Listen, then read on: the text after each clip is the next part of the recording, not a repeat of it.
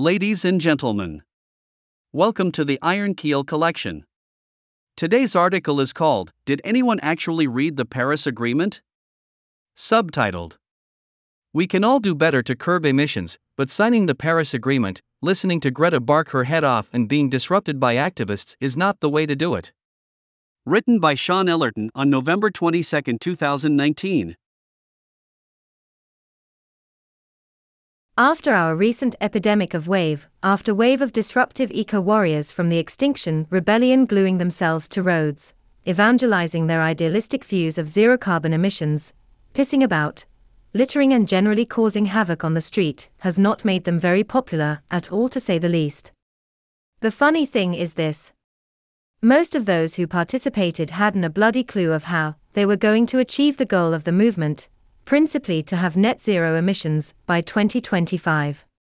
Mass demonstrations and protests can become violent, but there is usually a very good and specific reason for them, such as the poll tax riot, which I inadvertently experienced as I walked into Trafalgar Square after having a Chinese lunch in March nineteen ninety. In a few minutes, a horde of protesters and rioters lobbing Molotov cocktails began to ensue. The protesters and rioters knew what the how was, and that's the difference. As many who lived in the U K remember, Britain's poll tax was deeply unpopular, of course, and eventually, it was overturned. Here comes Greta. And now there is Greta Thunberg. Although being an incredibly bright, spirited, active, courageous, young individual, she has not helped the cause for climate awareness. If anything, she has insulted and alienated so many of us, past and present, who have contributed to the progress of mankind.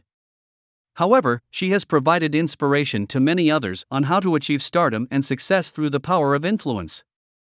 I recently read Mark Manson's Everything is Fucked, and in this book, he discussed how to create your own religion. And this is what Greta did. She found a common enemy. She appeals to those who are easily converted to her vision. She instantly stands out over the crowd, in this case, because of her youth and energy. She delivers arresting and controversial speeches. All the right ingredients are there for the perfect storm. It doesn't matter whether she is right or wrong.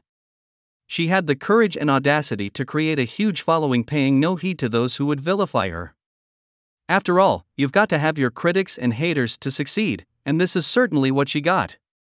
Greta, no doubt, will do very well for the rest of her life out of this. We made it so. Stop just reading the headlines. The worst offender in creating all the climate change paranoia is, of course, social media. Not specifically social media per se, but those who read headlines posted on social media and then, only to comment, without even reading the article behind it. Much like Sisyphus being punished by rolling a very large stone up a hill for eternity, all this creates is an endless barrage of memes and one-liner tweets and posts purely aimed at taking down climate activists and climate deniers. Very few take the time to research behind the scenes, and I appreciate it is difficult to formulate an objective view with all the emotional noise. Sure. I think we can do better. I personally have an opinion that we have been responsible for making a difference to the climate with respect to the changes made to our atmosphere. For example, you'd have to be downright stupid and oblivious to dismiss the fact that many of our most populated cities has highly polluted air. One of my favorite websites are Earthschoolnull and Windy dot com. These are amazing tools for looking at Earth's wind, temperature, ocean currents and air quality in real time with predictive future modeling up to the next few days. We need to do better, and, I have to say, many individuals and industries worldwide are making concerted efforts to do so. I don't need Greta to tell me that. And frankly, nations don't need ill-conceived, although well-intentioned, agreements like the Paris Agreement to tell them either. Ah, yes. The Paris Agreement. If someone asked me to formulate an opinion on Brexit, I would unashamedly announce that I have no idea if it's beneficial or not as a nation. To do so requires a deep level of understanding of the E U, which has become so incredibly complex now that it could be possible that there is no one individual who understands it all. However, this is not the case with the Paris Agreement. I didn't know much about the Paris Agreement until recently. I took the time to read it whilst on the train to work. It is a short, but incredibly dull, but easy to read, twenty-seven page long document published by the United Nations. However, to get a reasonable position on it, you need to read some of the country's nationally determined contributions, which constitute their pledge on how they are going to contribute to greenhouse gas reductions. All documents are held in a registry of nationally determined contributions submitted by each country that signed up to the agreement. They are all in the public space and open to all. They all vary quite widely. Some are short and concise like Australia's. Some are long-winded, heralding all the good work to come like China's. And India starts off with a lot of Mother Earth material and so on. Additionally, one might need to be armed with the knowledge of the percentage of greenhouse gas emissions per country. And lastly, you need to know what the developed, developing, and least developed countries are according to the United Nations. Armed with this information, here are two of my questions on the Paris Agreement. one. What are the consequences if a country does not meet its nationally determined contribution? Maybe I missed reading something, but will the United Nations arrive on your doorstep and give you a slap on the hand if you fail to comply? two. With China exceeding United States emissions by double, yes. I know, they have many more people. Why are they considered a developing nation, especially considering that they are exporting a vast quantity of goods to our planet? And what about India and Russia? If anything, I would consider them developed. And yet, according to Article four of the agreement, developed nations need to take the lead by undertaking absolute emission reduction targets, while developing nations should continue to enhance their mitigating efforts to limit emissions. One of the reasons why they are considering developing is that G D P per capita is less than that of developed nations. All it means that far more of that wealth gets concentrated to the uber-rich. When someone on social media posts vitriolic statements how the United States... Let me rephrase that. When someone on social media posts vitriolic statements how Trump, as he is conveniently positioned to receive the shaming finger, is pulling out of the Paris Agreement, perhaps review what it's all about. If you had that paper in front of you to sign knowing that you had a massive economy to run in competition with other high-output nations, would you sign it? Unquestionably. It's all very well to have good intentions, but everyone should be on the same level playing field. Expecting Australia to cut down the same percentage of emissions as, say, the United States, seems naive to me. It's like a morbidly obese man who wants to shed thirty percent of his weight against a moderately overweight man also wanting to shed thirty percent of his weight. But there it is, again and again. Nuclear, son of Satan. From the nickel mining city of Norilsk in deepest darkest Siberia to the megalopolis of Sao Paulo in Brazil, there's no denying that there is a load of crap being pumped into our atmosphere, mostly from fossil fuels. Eco-friendly warriors will continue to spruik about the reduction in energy use, increased use of electric cars and the adoption of one hundred percent reliance on solar and wind energy. Many tend to forget that you need energy to create electricity, and guess what? This energy mainly comes from coal-fired power plants. one hundred percent reliance on solar and wind? Only in a few selected areas of the world is this feasible. One not only needs vast tracts of land and sea to build solar, wind and wave farms, but also the power to override potential opposition from ecologists, residents and sacred landowners who all have their own strong reasons for not having them built there. Plans to build such facilities in Australia will become under the spotlight in no time flat.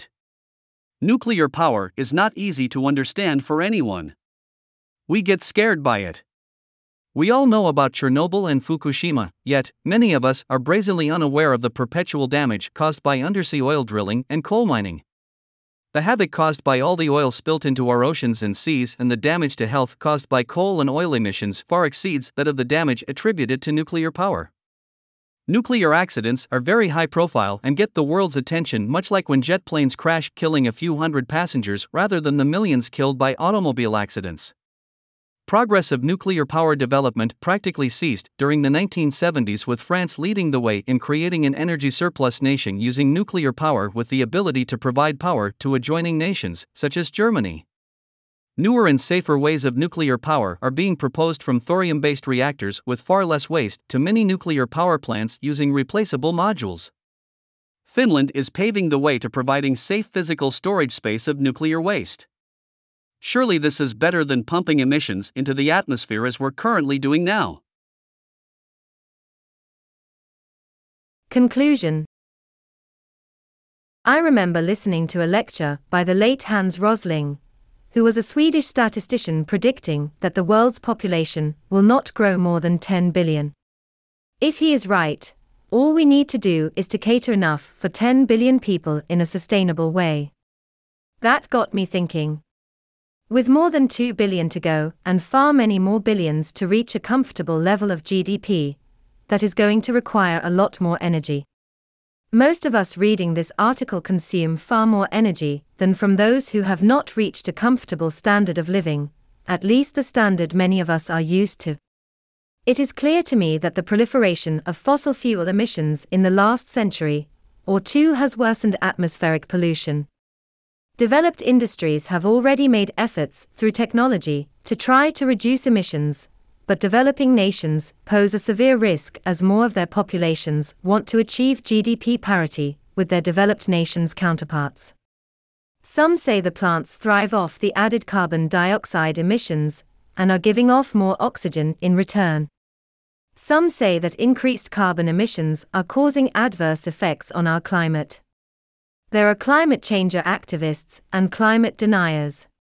There are those that simply do not care. Some countries are more fortunate than others in having the resources to deliver alternative power, but most are simply hampered by public opinion, bureaucracy, and perpetual change of government manifestos. France is an example of a country that has, or at least, had, the political power to build nuclear power plants and high-speed train networks without hindrance by those seeking to stop them. Sacrifices were made to build the latter, often involving, for example, the dismantling of centuries-old buildings and rebuilding them in other locations. One can imagine the public fury this would cause in many other developed nations, especially in the age of the headline-only reader communities. I'm sick to death of those preaching hell and damnation to those not signing the Paris Agreement, especially from those who also denounce nuclear power, which, as I see it, is the only alternative at present to deliver high consistent baseline power. It is like someone who upholds and protects native Aboriginal customs, but also advocates for women's rights and equalities. It is like someone who protests the building of a coal-generated power plant, also wanting to conserve a species of the lesser spotted pot-bellied azure-coloured prawn that might be found on the endangered list, should a wave-generating power plant be built across the nearby estuary. We can all do better to reduce carbon emissions, but signing the Paris Agreement, listening to Greta bark her head off, and many of us having to put up with disruptive climate change activists, is simply turning people away from being an advocate for curbing our carbon footprint. The Paris Agreement has the right intentions, but it is woolly, vague, and generally unworkable in its current guise for the reasons I mentioned above. Much like the Kyoto Protocol, it will probably go in the same way as the dodo.